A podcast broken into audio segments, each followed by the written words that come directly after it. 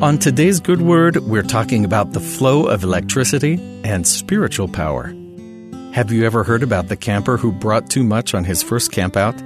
This kid liked things just so, so he brought a toaster along with his camp stove and his MREs. When the camp leader pointed out they didn't have a generator to provide electricity, this inexperienced camper just shrugged, Oh, I'll just find an outlet. No worries.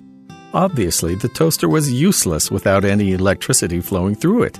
Yes, toasters make toast, but it's the power of electricity that enables the toaster to toast. Just like electric power, spiritual power is required when we hope to work in the name of the Lord. This power most often comes through the gift of the Holy Ghost.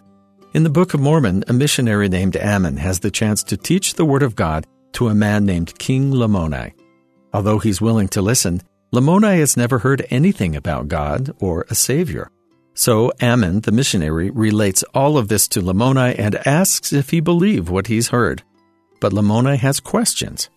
King Lamoni said, I believe all these things which thou hast spoken. Art thou sent from God? Ammon said unto him, I am a man, and man in the beginning was created after the image of God, and I am called by his Holy Spirit to teach these things unto this people that they may be brought to a knowledge of that which is just and true. And a portion of that Spirit dwelleth in me, which giveth me knowledge and also power, according to my faith and desires, which are in God. Ammon knew where his power came from and pointed that glory back to God. He knew he needed to gather God's people and that God would use his servants to do it. One of the most important actions the Lord took in his mortal ministry was organizing and sending forth his servants to preach the gospel to those who hadn't heard it. He authorized them to speak in his name and gave them power with the Holy Spirit to know what they should teach. In Matthew 10, we read, But when they deliver you up, take no thought how or what ye shall speak, for it shall be given you in that same hour what ye shall speak. For it is not ye that speak, but the Spirit of your Father which speaketh in you.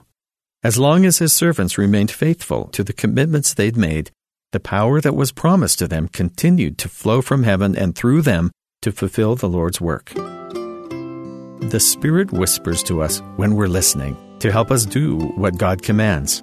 As long as we ensure that we remain connected, we don't need to worry about what we need to say or do, because it won't be us alone speaking or acting.